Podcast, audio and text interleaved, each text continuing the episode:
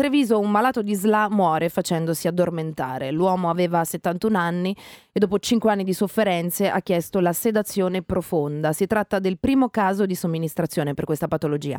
Entra nella giungla Maria Antonietta Coscioni che sostiene con l'associazione fondata insieme al marito Luca l'eutanasia. Buonasera Coscioni. Buonasera Coscioni, buonasera. Eh, un saluto, un saluto agli ascoltatori. Io le volevo chiedere subito una cosa, c'è una differenza fra la sedazione profonda e l'eutanasia ehm, a livello non tanto scientifico perché quello, quello lo capiamo, però a livello etico secondo lei? Ma è un problema eh, squisitamente morale, mm. perché in realtà mh, cioè possiamo fare un esempio molto, eh, molto semplice.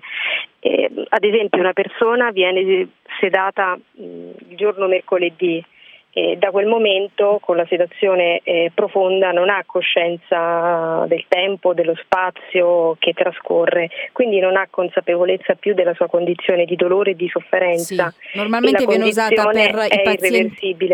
Scusi eh, se la interrompevo, ma normalmente viene usata per i pazienti eh, oncologici terminali, giusto? Sì, mm. dopo qualche sì. giorno eh, il, eh, il malato muore mentre quando si eh, parla di eutanasia eh, viene sedato il mercoledì e magari dopo qualche ora muore.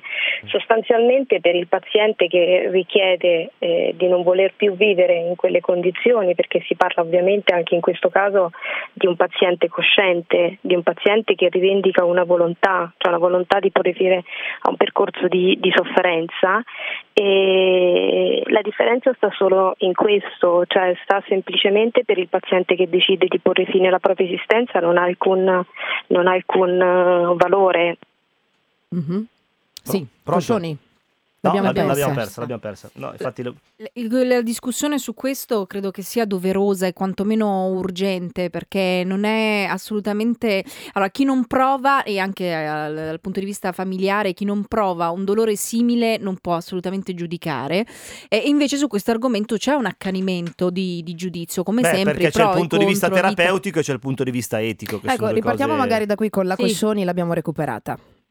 Sì. Eh, io non so ecco. fino a quando... Eh, l'abbiamo, l'abbiamo, persa l'ultimo, l'ultimo pezzettino. Eh, no, stavamo, stavamo, dicendo che proprio perché il tema è delicato, eh, cioè, ci sono due temi fondamentali. Uno è l'aspetto terapeutico e uno è il punto di vista etico che come sempre entra in gioco in queste, in queste faccende. Insomma. Sì, la cosa importantissima però è il rispetto della volontà della ecco, persona, ecco, sì. perché tutte le dinamiche, tutte le variabili che, che, che, sono esterne alla vita di quella persona sono sicuramente eh, da rispettare, ma non possono andare a violare, ad incidere la, la, dignità di quella volontà. Ecco perché questo è fondamentale, quindi dal punto di vista diciamo, tecnico eh, per, per, una persona che non, è, che, che non, ce la fa più, che decide di, di, di, di interrompere, perché qui parliamo poi sostanzialmente di malati terminali, perché un malato di sclerosi laterale amiotrofica è un malato terminale, è una patologia inguaribile. E quindi pieno sostegno e, piena solidarietà alla moglie del, eh, di questa persona che, che, sì. che, lo ha eh, accompagnato, accompagnato mm. che lo ha veramente sostenuto. Eh, la mia esperienza è, è, come quella di Luca, che lui non ha voluto, eh, non ha voluto attaccarsi al ventilatore, quindi nel momento in cui è andato in ipossia è stato sostenuto, sì. è stato, eh, cioè, hanno provato a tentarlo di rianimare in maniera naturale e poi è stato anche lui accompagnato con una, con una sedazione. Noi ne abbiamo parlato anche in questi giorni per DJ Fabo che um, aveva chiesto do, di non sopravvivere più in questo modo proprio per il suo attaccamento alla vita e ha attaccato proprio una notizia delle ultime ore ai parlamentari dicendo senza coraggio non è possibile che eh, il rinvio sulla legge sul biotestamento sia ancora in atto, cioè questo è scandaloso. No, ma infatti poi qui parliamo delle dichiarazioni anticipate di trattamento, sì. non parliamo di contenuti di tipo eutanasico, quindi se ancora nel nostro paese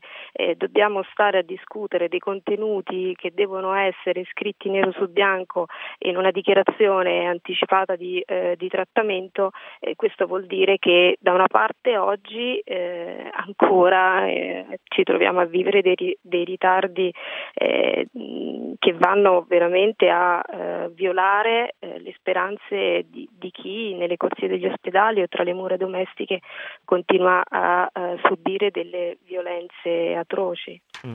E, senta, il, poi il direttore generale ha anche dichiarato sul caso Idino che dal punto di vista etico, insomma, eh, gli operatori sanitari hanno assolto il loro compito in scienza e coscienza, proprio per tornare all'aspetto proprio sì, strettamente etico. È, eh, mm. eh, è, una cosa eh, straordinaria e da, da rivendicare, perché uh-huh. poi ci troviamo di fronte a un, eh, a un dibattito eh, parlamentare dove si sostiene ancora che alcuni, eh, alcune dinamiche eh, devono essere salvaguardate, quindi assolutamente eh, la sedazione profonda è un aspetto molto molto serio e, e quindi ci troviamo ehm, di fronte a condizioni possibili. Eh, l'unica differenza è che eh, queste persone, che sia un malato di SLA o che sia un malato eh, oncologico terminale, eh, laddove possono continuare ad esprimere una propria volontà, possono farcela. Eh, laddove invece si è incapaci, eh certo. che ormai non più in grado di intendere di volere o di esercitare o di, una volontà perché incoscienti, allora lì si apre veramente il... Certo. La, la, lucidità fino all'ultimo è fondamentale. Il diritto il diritto di scelta dell'individuo è talmente duro no? come principio da far comprendere no. che tutto è tutto lì perché non si può lasciare il libero arbitrio di una persona che rispetta talmente tanto la sua vita, quella che aveva vissuto da, da fare una scelta insieme con la propria famiglia. Credo che davvero dovrebbe essere lasciata eh, come, al singolo, mh, mm, al singolo, singolo. e al nucleo familiare. Sì. Sono d'accordo. Sì, no, mm, questa è, è, la situazione che eh, dovremmo eh, eh, tentare di, ehm, di, rivendicare in sì. ogni fase della nostra esistenza. Lo facciamo quando siamo liberi di muoverci, di parlare di, eh, e decidere anche di non fare alcune, eh, eh, alcuni passi, invece quando ci troviamo nella, nella, parte più difficile della nostra esistenza a combattere eh, un male incurabile, allora sono lì schierati eh, in molti a dirci cosa, cosa non dobbiamo fare, cioè non dobbiamo interrompere il percorso di, eh, di sofferenza. Sì. E quindi, eh, ripeto, eh, la differenza tra la sedazione profonda o l'eutanasia eh, sta semplicemente su eh, chi poi eh, accompagna queste persone, certo. perché per chi la per, per chi eh, la invoca o invocare la sedazione terminale, la sedazione profonda o invocare l'eutanasia non esiste quindi differenza. Mm. Maria Antonietta Coscioni, grazie, grazie. per questi chiarimenti. No, grazie, grazie per essere stata con noi. Grazie.